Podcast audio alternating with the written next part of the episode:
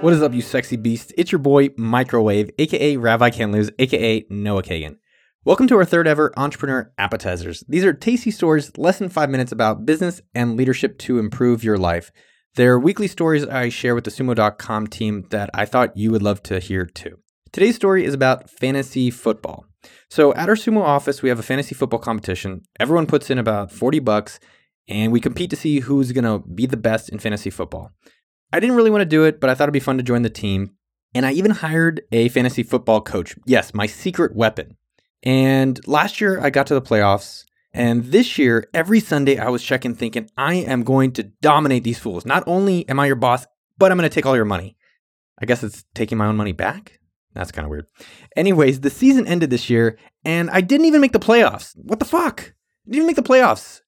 And it was an interesting experience. And for the first minute after the season ended, and I was defeated. I was like mad at these people. I was like, I hate you. I quit this company. You run it yourselves. And the next minute, I was like, oh, wait a minute. I realized I didn't do shit all season. And so my eh, moderately paid coach made all the decisions for me.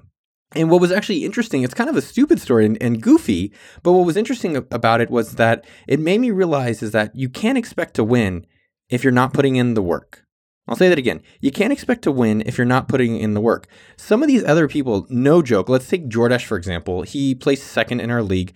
Jordash knew things about the league and sports before it came out. There's one of the players on the Chiefs, a video came out about him, and Jordash traded him ahead of time. And this was super impressive. And we thought he cheated, but no, this guy literally studies it religiously. And so you get out what you put in. And if you're not willing to do it, someone else will put in the work and they will win. So, what does this mean for you? Think about in general, like, what are you trying to be great at? Like, I didn't really care if I won the fantasy football team, but I also shouldn't care then when I lose. And so, think about it. if there's anything you're trying to win at, how much time are you putting in? Yes, there's hacks. Yes, there's other shit like that. But really, how much time are you putting in to win? And number two, yes, get a coach. I, I get a coach in a lot of aspects of life. I have an article coming out about it.